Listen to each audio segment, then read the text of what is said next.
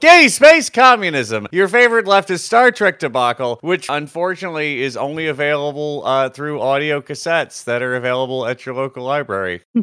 Anyway, uh, I'm Paul Byron, and uh, uh, well, if you'll turn the tape over, you'll be able to hear my co-hosts for this episode, who are beep. Hey y'all, I'm Amy Hassel. Hey, it's Corey. And we are. Um, this is it. We're doing. A, we're doing skeleton crew. We got an easy mission though. It's well, it's not an easy mission at all. It's a very elite mission. We've sent our forces already ahead. We're we're slipping in, and we're trying to figure out what how you enjoy Star Trek when IATSE's on strike because of streaming services, and that's the only way you watch anything anymore ever. Yeah.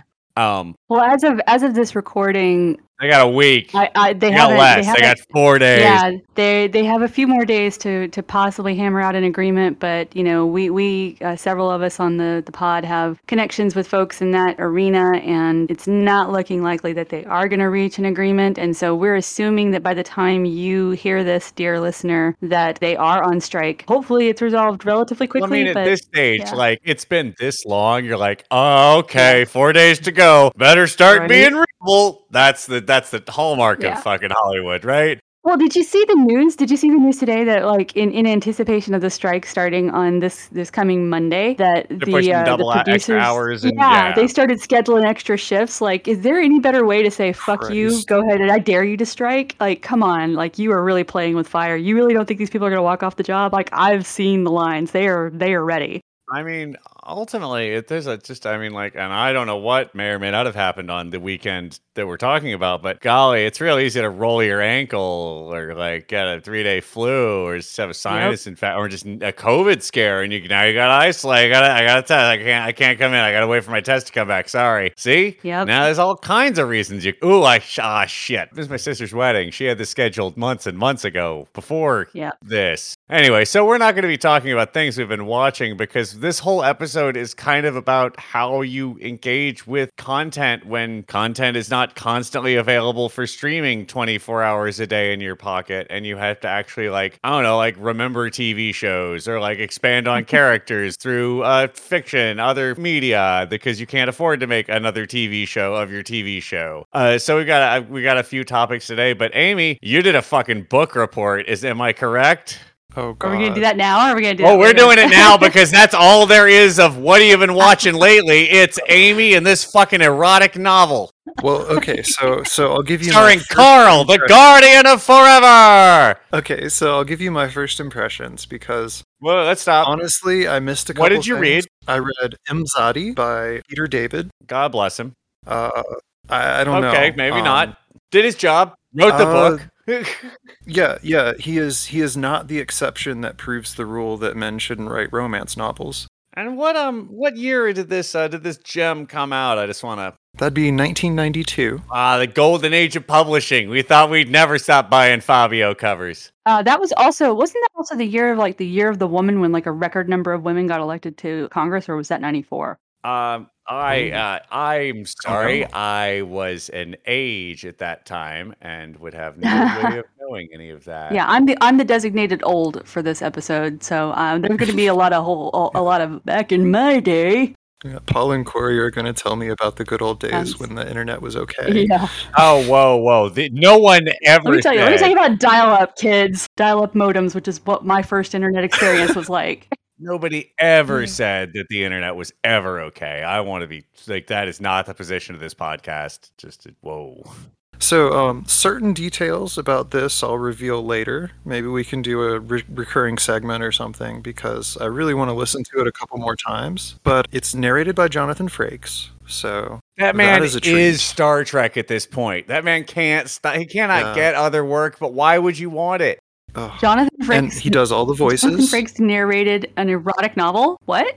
Wait, starring himself also, because this is a Riker story. Yes, And did you just he does himself, both young and old, younger than TNG and older than TNG. He does two versions of And you just said to me he does the voices. Am I? Let's talk more about that. He that. does. He does like Frakes' version of Troi and Frakes' version of Picard and Frakes' version of Data and Worf. And It's weird. Oh my, you have got to get clips of these. I need this. I need this all so bad. Thank you. That being said, carry on, please. Book report. Um, oh, it's already very, Yeah, very so, weird. Um, okay, okay. So let me let me set the context because the reason this slipped through my parents into my ten-year-old tender imagination is because the romantic portions happen as flashback chapters in the middle of a book about death and loss. I'm looking at the uh, Memory Alpha article real quick. I just sort of scrolled it open and looked at it to see some pertinent details. Immediate jumping out is while being telepathically violated, Troi flashed back to a conversation. What? Okay. After playing the trombone for Troi, Riker stated, I knew I could count on my as Imzadi, the ship's counselor, to improve my self image. This doesn't sound great at all. I love it though. I Sounds am. awful. Okay, um, Get in there. the meet yeah. It, it gives you the meet cute with Riker and Troi. Because you always wonder Okay. How did these two people that obviously shouldn't be together meet? You ready? You ready? The young Lieutenant Riker, recently assigned to Betazed, is invited to a Betazoid wedding. And, you know, we all know what that means, Of right? course he is. Beta, wait, But the Betazoid captain bridesmaids? him to go. Fuck yeah. Betazoid's bridesmaids are horny as shit. They got all that empath dripping off them. They're like, ah, I wish I were fucking, ah, why? And you know, every seat is padded at a Betazoid wedding Yeah, with sponges. Because it happens naked, you know? So the scene is this Riker reports to his commanding officer. Yo, dude, I gotta go to this The thing. guy is like put upon, like put upon, like oh, I have to go to this wedding. For like a fancy person's niece or something, Lwaxana's niece or something. and the like admiral's that. like, well, at least you don't have to rent a suit. yeah. And the young Lieutenant Riker goes, "Well, I'll do that for you if we just need a representative of the Federation." And the dude's like, "Sure, go ahead." Nobody tells him anything about the getting naked part. You feel like this would come up gets, if you were at the fucking training for the place. If they're like, hey, just a heads up, here are some of the major cultural markers of Betazoid culture. Here's some of the things you might be invited to. Oh, by the way, they do everything with their dicks out. That's anyway. They drive on the left, and the power's at all 220. That is the thing that they do with the with the military is that they do train people to be able to interact culturally and be aware of cultural norms. So yeah, it- like you said, Paul, it's a thing that should have come up. You'd at least mentioned it. Yeah. Weddings, they're naked. Just that. Don't bring a clock as a gift. Shit like this basics, right? Like, No, he gets to the wedding and they realize the commandant or something hasn't told him anything, and they just like chuckle and keep the joke going. So this this young woman like escorts him in. okay, but I would 100% um, you're doing that. Of course I'm doing that. Yeah. Okay, this is a line from this scene. So Riker goes in with his clothes on at first, and then he gets uncomfortable because everybody else is naked, and he's actually attracting more attention. So he goes back out and takes Get your off. dick out of your pants, And- buddy. Here's the line. Lieutenant Riker, you have nothing to be ashamed of at all. Oh my. Well, Maybe they're just real little on Betazoid. I don't know. Uh, but- Yeah. So he thinks Troi is going to be the bride, right? Because she's like starting the ceremony and stuff. But then it turns out that's just part of the bridesmaid's duty. And she like pulls the bride out of the audience and he's like, oh. So they're fucking meet cute. oh my god. He like says hi to her and she's like, absolutely fucking not. And and he's like, um, well, you're training to be a psychologist. I'd love to become the kind of man you'd want to be with. Oh, gross. you can fix me, Oh baby. God. You can fix me. Yeah. Yeah. yeah. Why don't I be your graduate project, huh Oh my god. See, maybe maybe culture is wrong. Maybe it was wrong to have stories and imaginations and thinking. Anyway, I- that's I been think- the show. So- Let's so- wrap it all up. Turn the internet down. We're done. Um, everybody go back to farming. But this whole thing takes place as like the reminiscence of a 70 year old Riker who's taking care of Lwaxana's effects because she just died. Oh wow. And she left him to do it as a last punishment for allowing Troi to die. Whoa. Troi has died 50 years ago. Whoa. Deanna or Lwaxana? Deanna. Deanna's Deanna. dead. Lwaxana's like, I really hated how much you boned down my daughter and not me. Her dying have to- breath was, I blame you. Wow. That's heavy. And then he has to go through all this shit and do these flashbacks. And that's the format of the story. That doesn't sound very Lwaxana though. I don't think that's she would do that. Dear Betazed letters, I never thought it would happen to me until I finally, and then fucking shit. God damn. So there's a kidnapping, but it's Riker that gets kidnapped. So this whole this whole like sample of, of dialogue that you just provided, it just gave me like a, a very unpleasant flashback to. Uh, we'll we'll talk about these more at some other time. But I've been uh, reading the Expanse novels, which I love the Expanse novels. But I gotta say, I really think you know, all respect to the authors, the show versions of the women characters in particular are so much better and the dialogue is so much better. Like you can tell it's a couple of dudes writing about how they think women talk when they're aroused or just excited or whatever and it's just not it's no, it's bad. It's not good. Yeah, Riker and Troi's romance is really really seriously just him throwing himself at her until she's finally like actually this is pretty hot. Like the first time he touches her, she like hauls back and slaps him. Nice. like and then like fucking four chapters later it's like and this time there was no intellectualizing. But what's so bizarre about like their their relationship on TNG was I thought really well constructed and and well handled really both by the writers but too. both by the writers and the actors. And and it's just surprising that in you know after having that kind of foundation to build on that they would take the novel in this direction Okay, maybe Imzadi 2 is it really ties all this together better and like gives it a lot better of an ending. It's called Triangle, Imzadi 2. There's a fucking sequel to this book, ladies and gentlemen, in Clouds of Sentient Gas. Yeah. there are there's it's a trilogy and you guys are going to hear all about it oh god. This is so all right. So that's kind of why we're here, though. Like, right? Because like the whole point of the IATSE strike is that the streaming services are not paying what they should for these shows that they're having made, and the people that are making them. They're winning Emmys. I mean, and we've talked, I believe, briefly about how all of the new Star Trek is streaming only, possibly mm-hmm. the express purpose of this. I mean, granted, they get a five dollars a cut for every subscriber, so that's a good starting off base. But it definitely feels like the savings is higher than the the revenues on that in some in a lot of contexts, or could be. But that's something for, we'll have somebody on to tell us more about that exact numerics later. But anyway, it's a little sketchy. So we're not trying to talk about this show. We're not. We can't. We're gonna leave the show alone, and we can talk about other ways to deal with this. Yeah.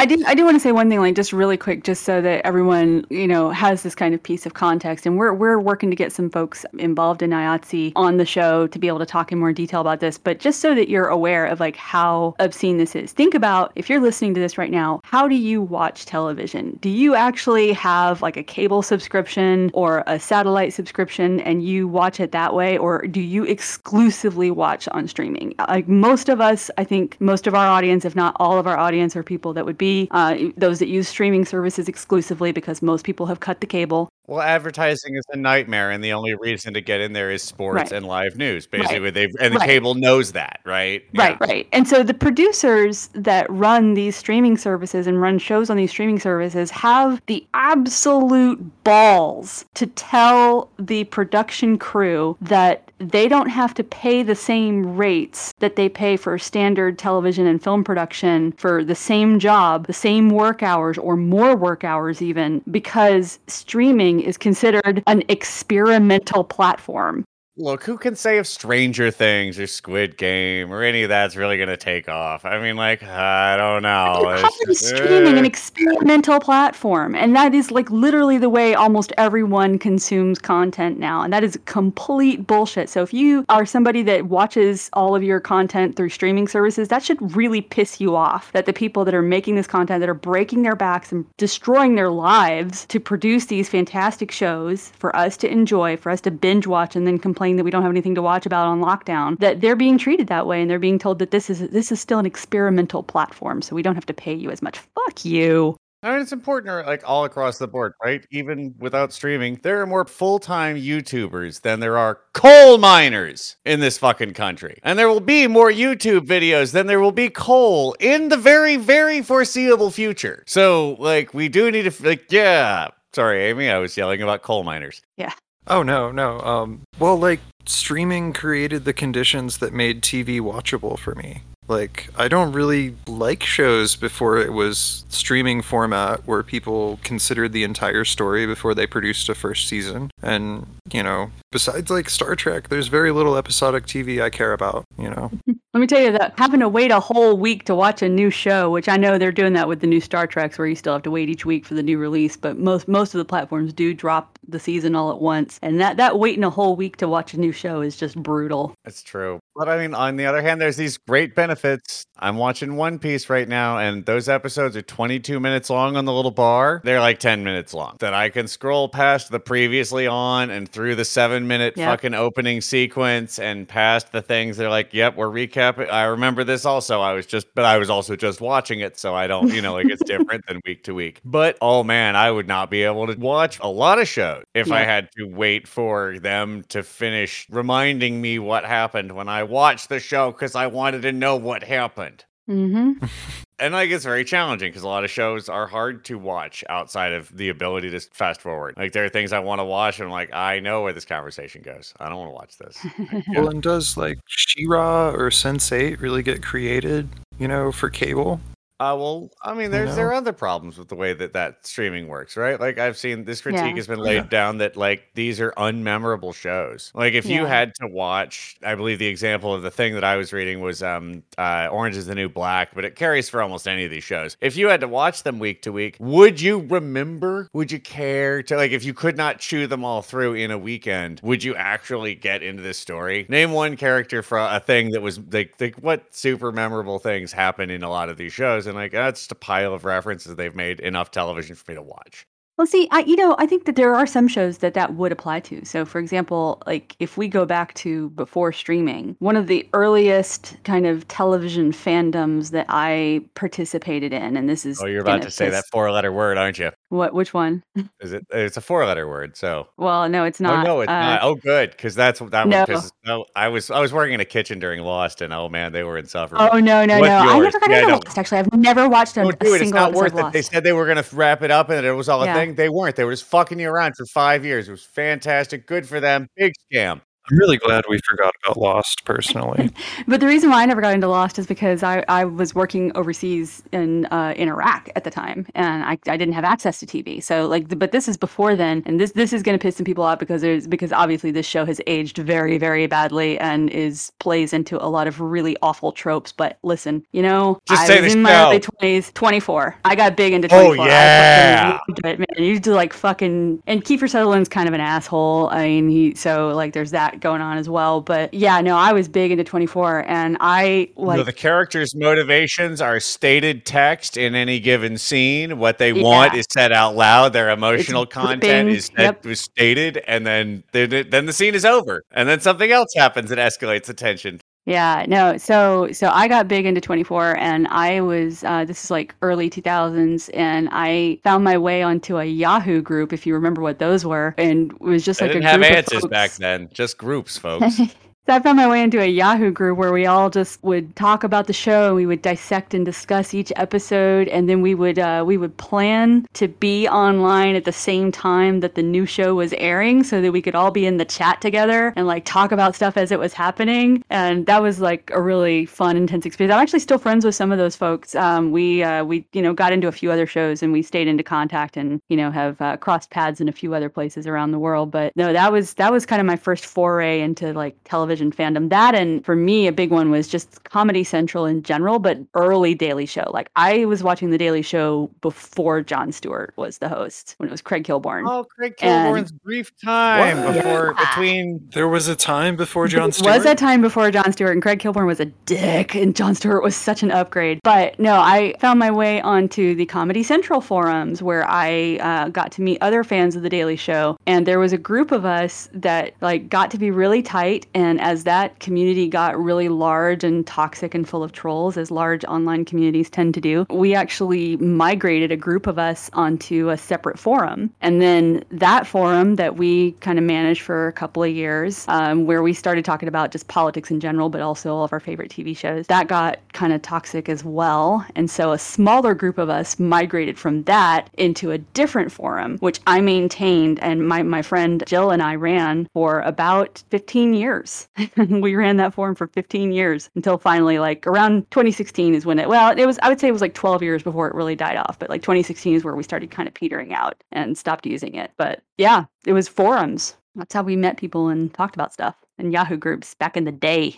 I'm so jealous. I never got to be in the weird X Files BBS boards when all that shit was like on. Like all this guys like, oh, Blue Book, blah, blah, blah. and like, oh, there's nowhere to get this shit, right? Like you Yep. could buy a copy of Behold a Pale Horse, but there was really just not like a repository of like, hey, would you like to hear about every conspiracy theory? And you're like, sure. Like you can turn on the news now, and that's that was not how it used to be. And so that was what I'm sure that was a lot of fun. So uh, sort of to draw us back to where we started here. There's so many ways to engage with these things, and like there was a pre-streaming way to do it, and like you got your. I found at a thrift store a, copies of the box set VHS, which of course is the way they expected you to experience it. These were like thirty dollars a piece. There is a single episode of Star Trek on these tapes. They have a big box. It's like a bookshelf. You were supposed to keep so many of them. I used to have the Twin Peaks one that spelled out Twin Peaks and had like the little curtain at the bottom. It was it was fun. Oh, but like this was a whole plan of media as well, and like to order them from say Columbia Record House functionally, right? And like they oh well they're only they're only a dollar a piece, but you have to order all of them, so they actually and then they become twenty and forty dollars, and it's a VHS. Yeah. They're expensive, but yeah. So you were not able to watch these shows outside of syndication. So you had novelization. I grew up mm-hmm. reading a novelization. I think we talked about this before. A novelization of the Twilight Zone. It was just, just a list of plots and like a little bit from Rod Serling or some commentator at the end about how production went and like what was weird about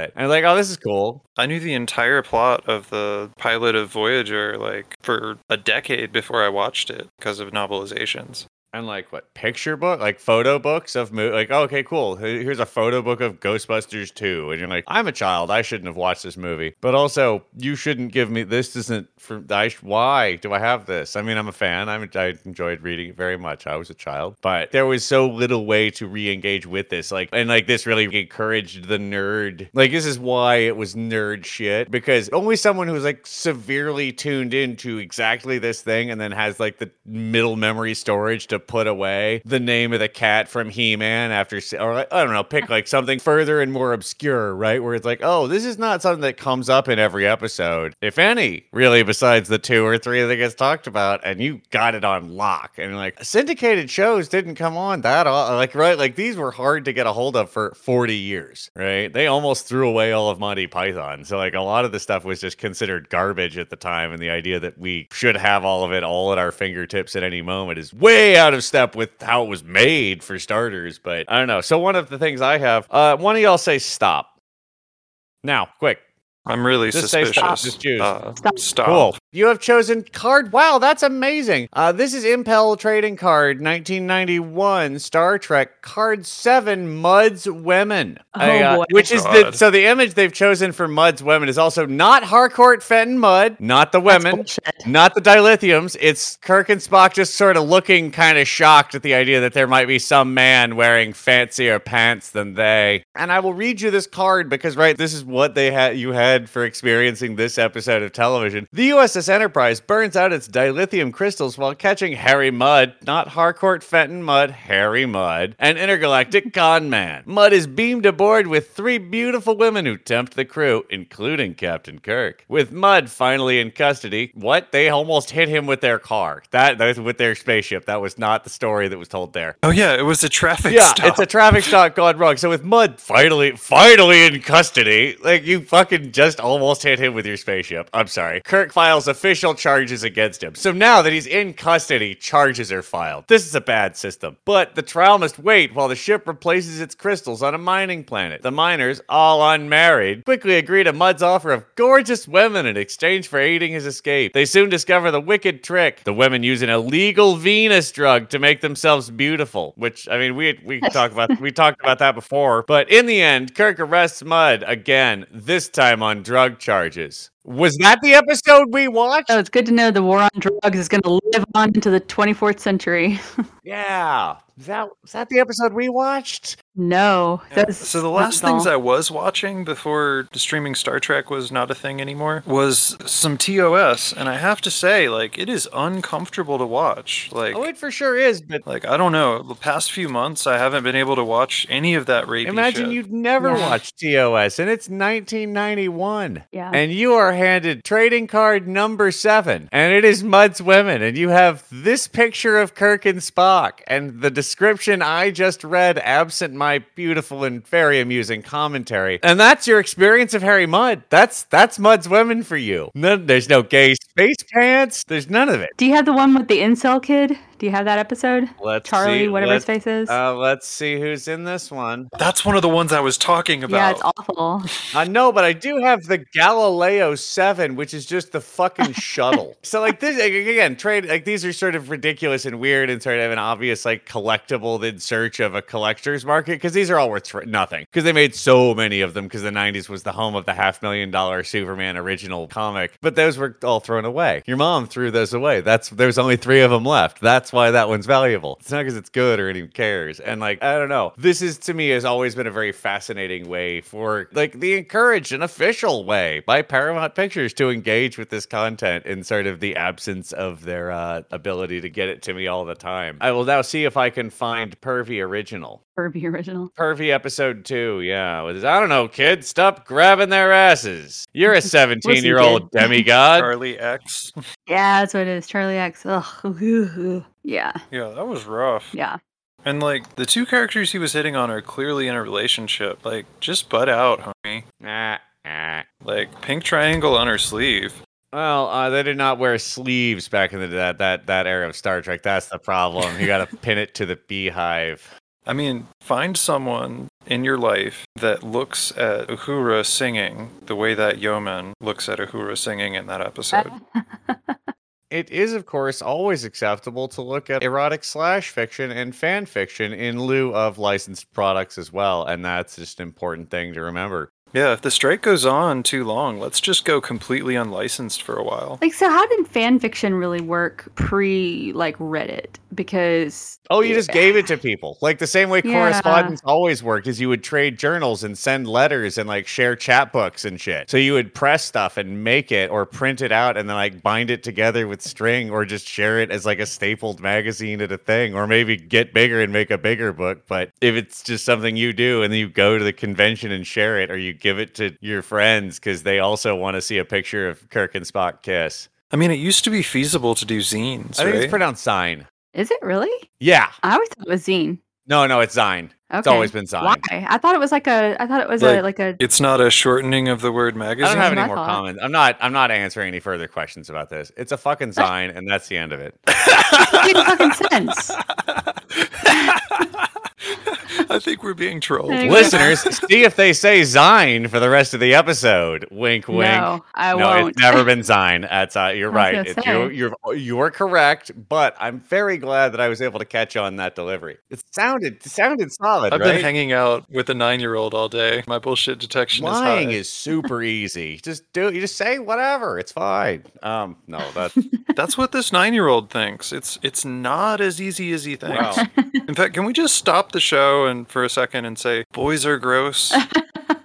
I mean, yeah, I'm not gonna like argue on this, but I feel like it's not necessary to bring up. That was kind of the crux of your uh your recap of Imzadi. Paul, you're a man. Oh, that's very okay. gracious of you. Then yes, boys are gross.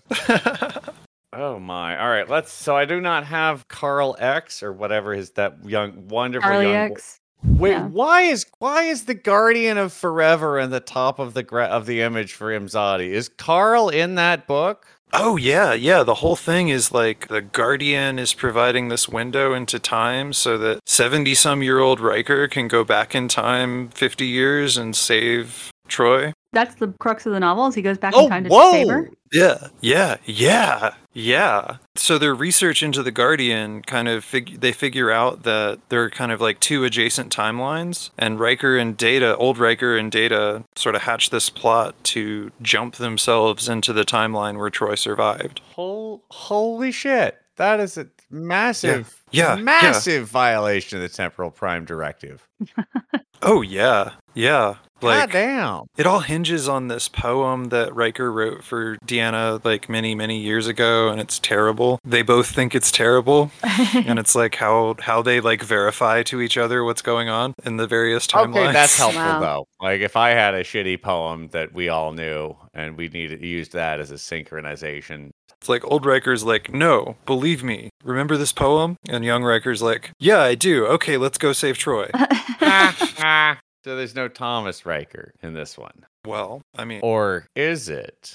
yeah, I mean, old Riker is probably Thomas Riker. We know that the swap happened here on this show.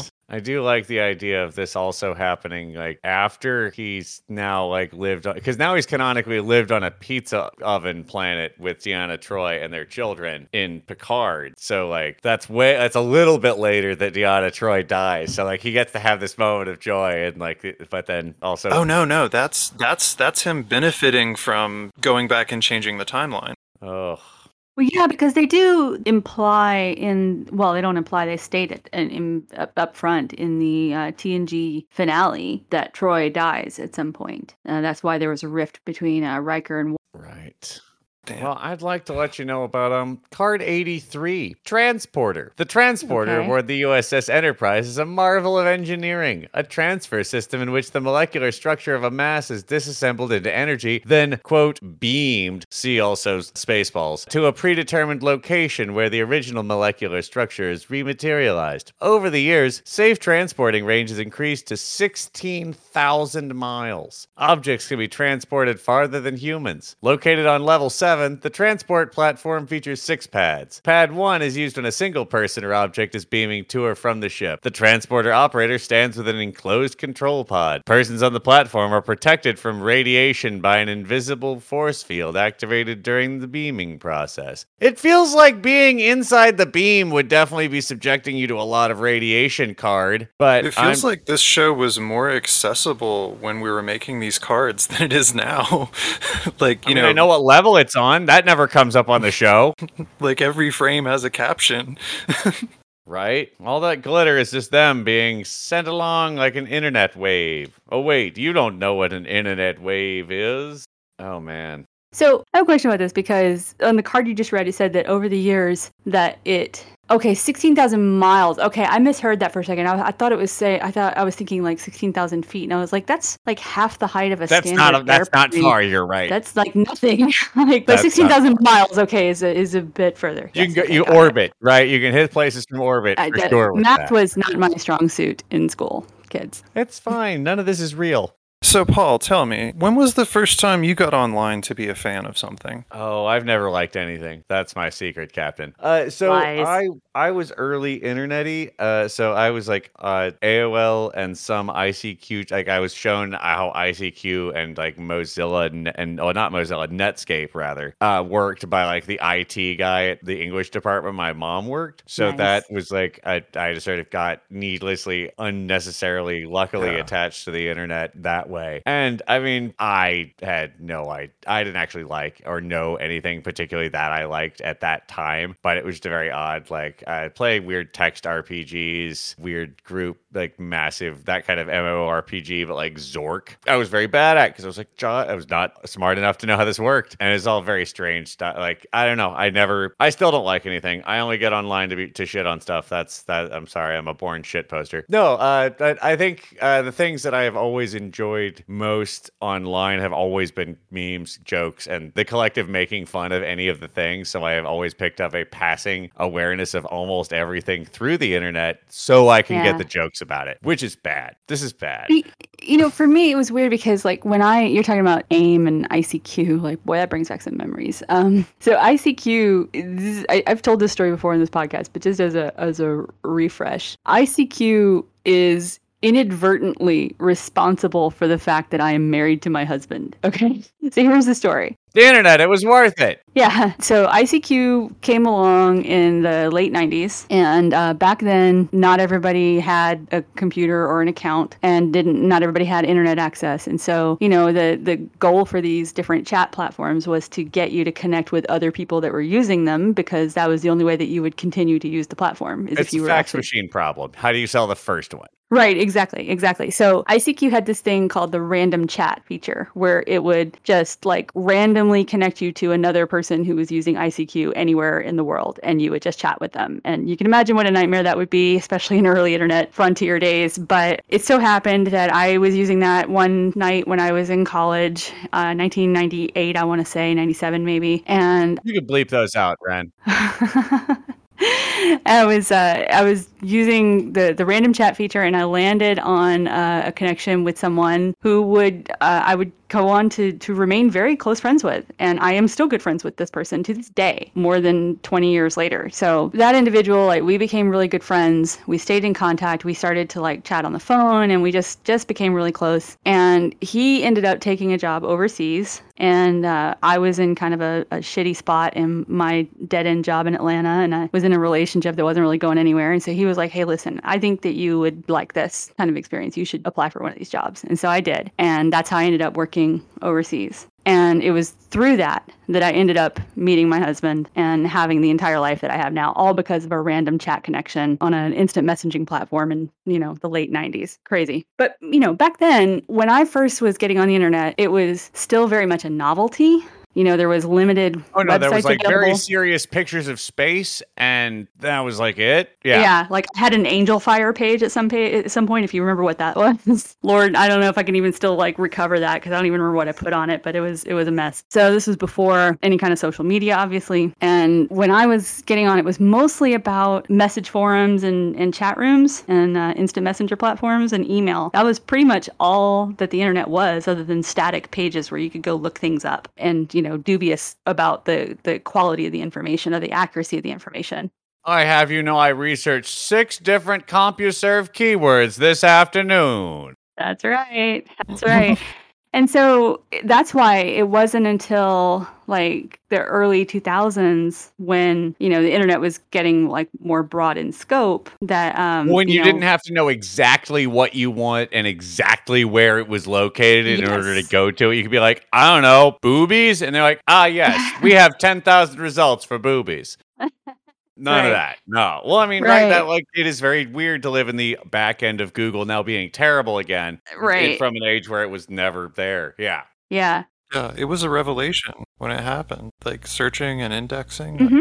Oh, Oh yeah, no. Like I've had an Amazon account since I want to say since 1997, like back when they only sold books. Since before Jeff they, Bezos had hair. Yeah, like that's that's how early I got on the internet. Like even before then I was. But you know, that's why I didn't get into like fan stuff until later when more of those kinds of options were available. And then message forums were really huge and then they're super addictive because you just get in there and you make friends with people and you just talk about everything. And you can spend hours and hours dissecting things. It was really it was fun, but it was also it could be a very toxic environment as well. yeah. I won't hear any more of this slanderous talk about my only Well, friend, the internet. Actually, I will say this. I will say this. There is something that, you know, listening to some of the like new information that is coming out, and I don't mean like new to existence, but like what what is like newly being made understood to the public the whistleblower Facebook information where they're About actively Facebook feeding what they know is that stuff. dangerous information directly to everyone. Exactly. Yeah. And and confirming what we all have kind of suspected about social media all along you know I, I will say that there was something of value to the fact that we had these smaller communities that had codes of conduct and that we had moderation that was done by live people and that could intervene when someone was acting up and being disruptive or dangerous or whatever it didn't always work obviously there was a lot of problems with it but Yeah, having wait, what are we using to record this podcast? well exactly it's like this this roped off network that has live moderators. yeah exactly exactly. And, you know, so obviously those kinds of communities still exist, but it, it's a really, that's a really different experience than being on social media where you're basically being moderated by robots. I, I had a comment of mine on Facebook flagged yesterday because one of my friends posted a meme about Jeff Bezos sending William Shatner to space, and I replied to it with a link to our thread on the Gay Space Communism Twitter saying, like, hey, we're having a lot of fun with this on Gay Space Communism Twitter. And I had a screenshot of some of our choice tweets from that thread, and it marked it as spam. I was like, fuck you, Facebook. Uh, the social media networks are feuding. That's No, and I think what I was getting at with that comment was we always needed that. We always needed the smaller community that was, you know, guided by real people. And, um, you know, there's a reason why we keep creating that format no matter what. It's cool to hear about sort of this this before time in the internet for me because I kind of like when I joined the world, it was like AIM was already a, had been a thing, and like everybody had a LiveJournal, you know, and like I joined it specifically to talk about sex and vampires. Like that was that was my kind of like why I was on the internet. I feel like you found a community pretty quickly with that, huh? Yeah, like everybody on LiveJournal. Did you do any writing about that? Oh God. you don't have to answer that. In fact, please don't. Yes. All Yeah, there's a lot of things that I used to say. Let let me just say this. So that that forum that I ran for over a decade, it is under absolute lock and key because by the time we had migrated from several different forums down to, we actually went to three different forums um, before we landed on the one that that my friend Jill and I ran for over a decade. And by the time we got to that point, like we were just so sick of like the really really toxic people that we like heavily moderated like the the people that were you had to be the forum wasn't even visible like if you didn't have the direct link and an, and an active login and you had to be invited and by someone who was already a member and like vetted before you could join and like on like a probationary period to make sure you weren't going to be a troll. So because it was so locked down like we were very open about all kinds of stuff. And i you know you're i'm not going to be one of those people where they like secretly like expose a bunch of racist stuff because i just never did that but i definitely said a bunch of dumb shit. Probably a lot of it tied to conservative politics that i used to be more identified with that uh, i certainly would not want to have dumped out into the world today and if i did i would have to say like yep that's not who i am anymore it's uh, you know so i'm just glad that all that's under lock and key and Look, it was a eat. different time, okay? it was it was Yeah, it was a time when like all that denial was in full force, and the shit I wrote about is the eggiest shit you've ever heard. Like, ugh, oh, the horror stories I used to Oh, write. back It's in like, then back when vampires used to just be horny and not teeny bobby. No, they were always like that. It's, it's a penetration metaphor. is it?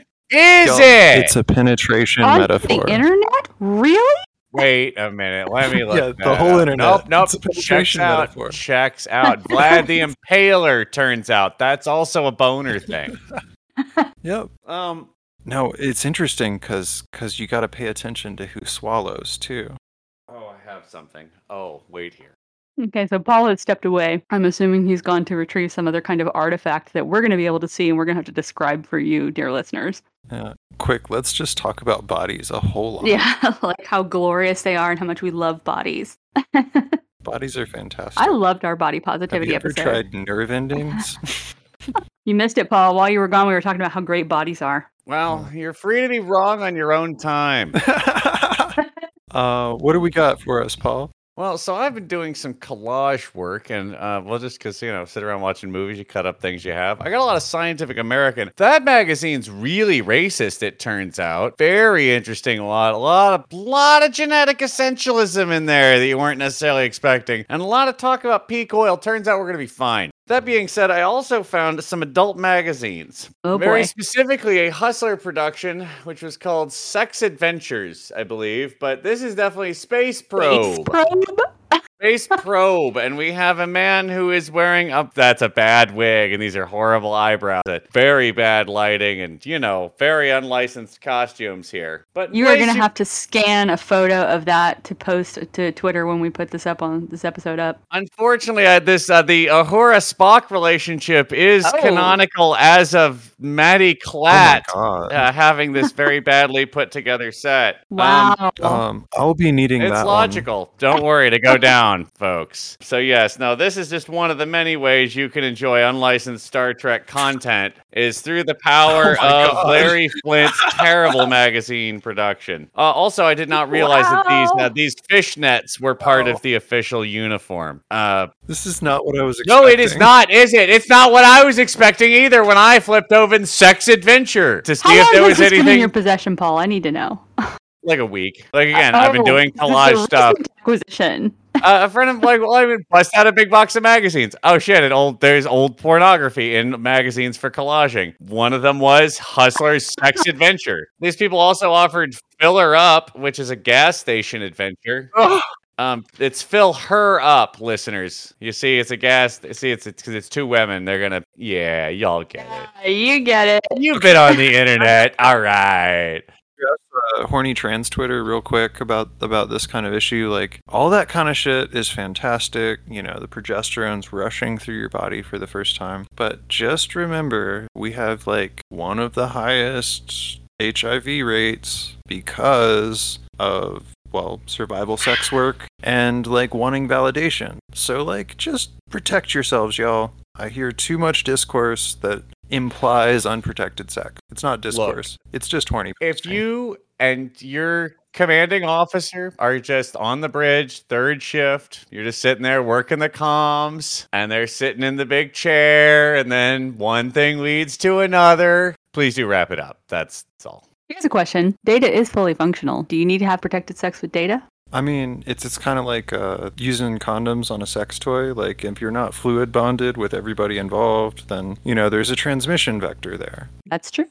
Uh, I'm considering a sex advice podcast. Surely I could just set the phaser to like boil and just, you know, womp, womp, womp, womp, knock it clean there, right? Like it's not like I'm damaging the external surfaces in the same way that I would be like destroying the cell matter to apply bleach to a wiener. You see what I'm saying, right? Like I mean, soap and water Are you suggesting phasering your wiener? I'm suggesting phasering Data's wiener. That's, that's rude. Well, I mean, no, it's sanitary. Actually, boys, soap and water works. You can just like excuse yourself if things are going that direction and use a little soap and water. Well, I mean, it's on him, but if, if he's the one that I'm clean off the toy in this context, right? That was where this metaphor started. I'm assuming that, yes, I can use astringent disinfectants on Data's external surfaces because they're metal. This is different than like any person for reasons I hope that are obvious. I I just think soap, soap and water would work just in fine. Unless, unless, unless is Data's skin like that kind of porous silicone you don't want to use? Yeah, I think it might be. That's the thing. Because then you should always use a condom with Data.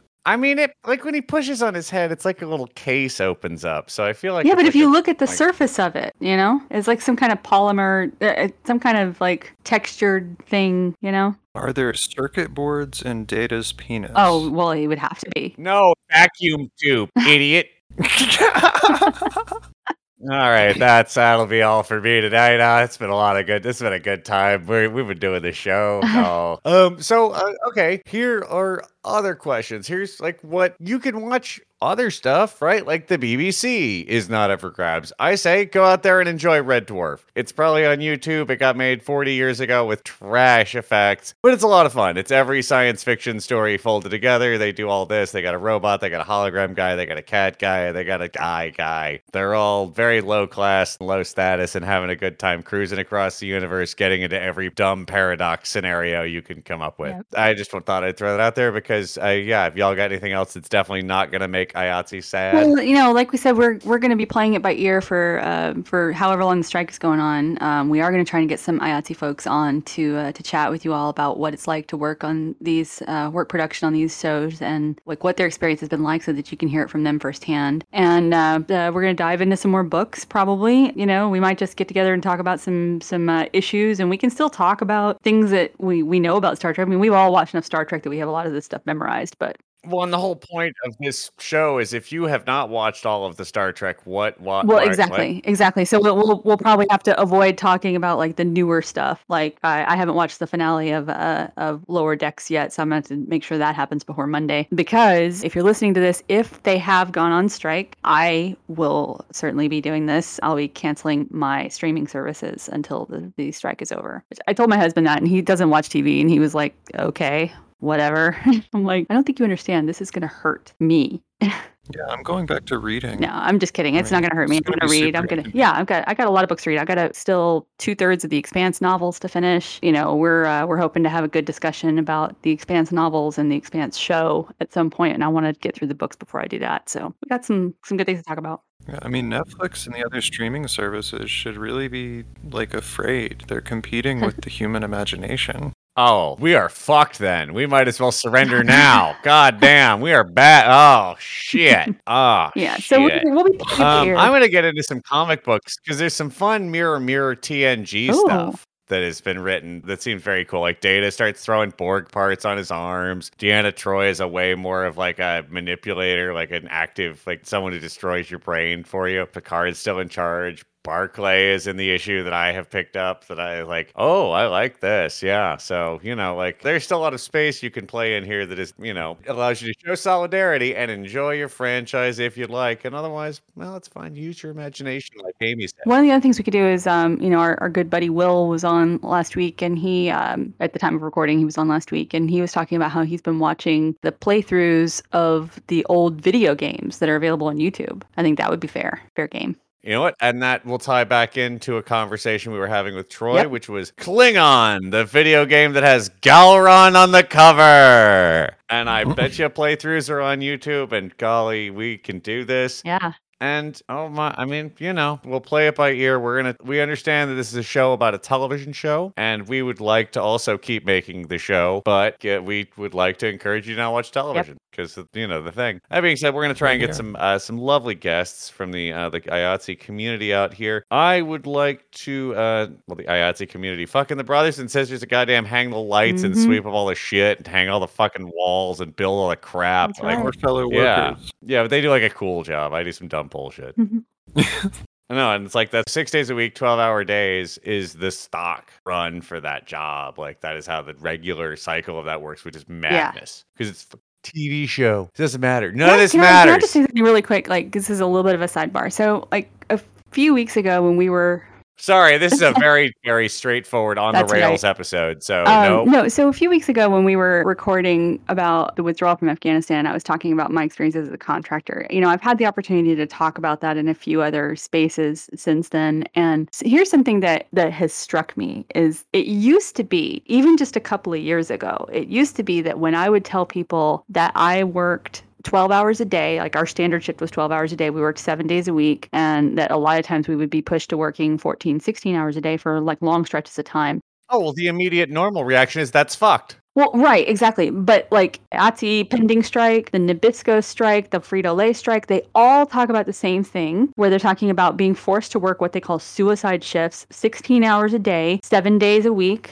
It's nuts. Standing over a giant hopper that could just spin you around and suddenly you're in the Triscuits. Exactly. And here's the thing like when I was working 16 hours a day in a war zone, that was hard. That was really, really hard. And I had a relatively easy job, you know, all things considered, but it was a hard environment to be in, hard schedule to keep, but everything was set up for us to be able to maintain that schedule as efficiently as possible. We had a, a dining facility that we went to to get our meals that people cooked for us. We had a, a laundry service where we could drop off our laundry. We were sequestered in this place where we that was all we did was work and sleep and work and sleep and work and sleep. And then we would have like three weeks off to go like recover for a bit and then come back and do it again. But these folks that are being pushed to work these crazy hours, seven days a week still, they're expected to have a regular life. They have to drive to their home at the end of that crazy schedule. Do They their own have to laundry, do their own make their they own meal. have kids that they're Yeah. taking to school. They're missing family birthdays. They don't get three week vacations every four months. And so like when when I was doing that kind of work, it was pitched to us as, well, this is kind of a, an unusual circumstance. This is a, you know, you're in a freaking war zone. That's just the nature of the mission. And like that was kind of how they pitched it to us. But you're making fucking chips.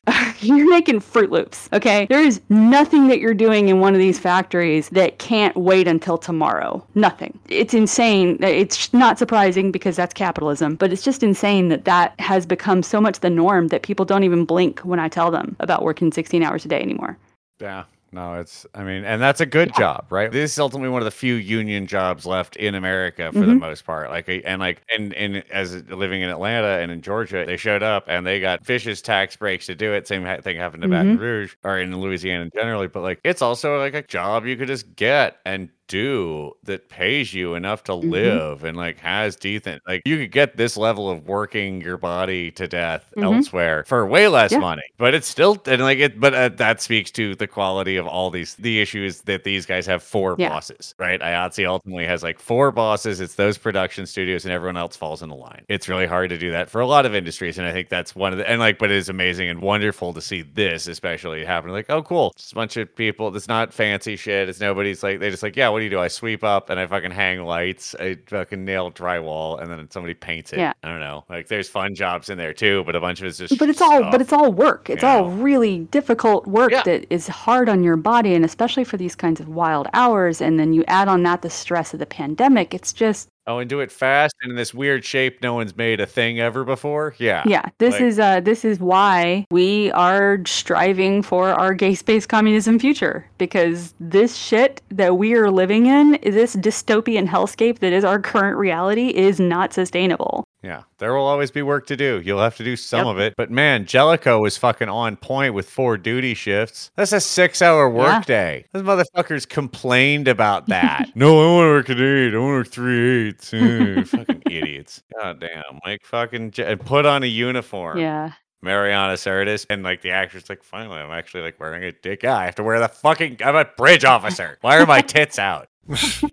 anyway. Uh, that being said, uh, Jellicoe, Jellicoe is a real hero ultimately. He's not a nice man, but they can't all be Picards. well, in these certain times, you can count on continuing book reports right. about uh, Star Trek novels. oh me. yeah, we're gonna do some video games. We're gonna do some more cards. I will see if I can find some more of these. These are the 25th anniversary impels. But if you have trading cards and you'd like to share them with all of us, of course, feel free to do that via our Twitter. I also have. I'm gonna give you guys a card to part with. Not one of the two cards dedicated to TOS phasers, of course. One ship, one in hand, but both cards titled phasers. They're like hundred cards away from each other. It's like 90 and 153. There's no. This should just be fine. Uh, this card is Marina Sirtis, you know, the actress that plays Deanna Troi, in theory, star of, but in no way participant in the book of book report fame because she didn't even do her own voice and thank God for that. It says all that on the card, mind you. That I'm just I'm just reading this. no. But this card sits alongside other cards like Captain Picard and William T. Riker and Captain Kirk. I assume there's a Deanna Troi card elsewhere in this set. Maybe not. I also assume that there are William Shatner and other cards for that, but who knows? That being said, the talented actress who portrays Counselor Deanna Troi, the half human, half betazoid empath aboard the USS Enterprise, which this card is written as though you have never heard of this program before, right? Like, Mariana Sirtis has mixed origins of her own.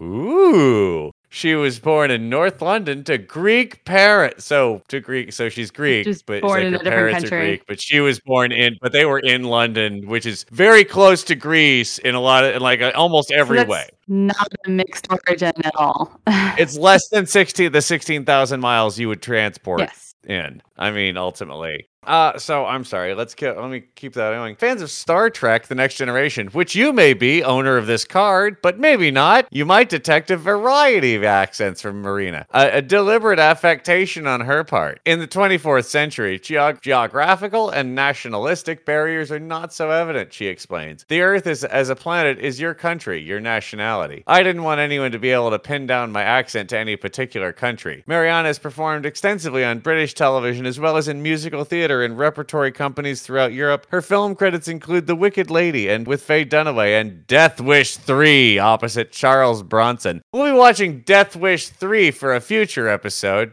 I also want to say that that's already just the Atlantic accent, Yeah. right? Like that's the Atlantic radio accent. That's the BBC accent. It's like, oh hey, we, we got a lot of weirdos speaking a lot of a lot of accents. We should just have like one guy who's like, hello, I will read the news now. My name is Dave Starlington, and I am the news guy. And then like a thousand people started talking like that, and now that's a thing we do. Thing about about Marina's voice is that like her accent as Deanna Troi, it's really not materially different than her actual accent, other than it's noticeably more nasal, and maybe that's what she means. I don't know. The card says she's acting really hard. Okay,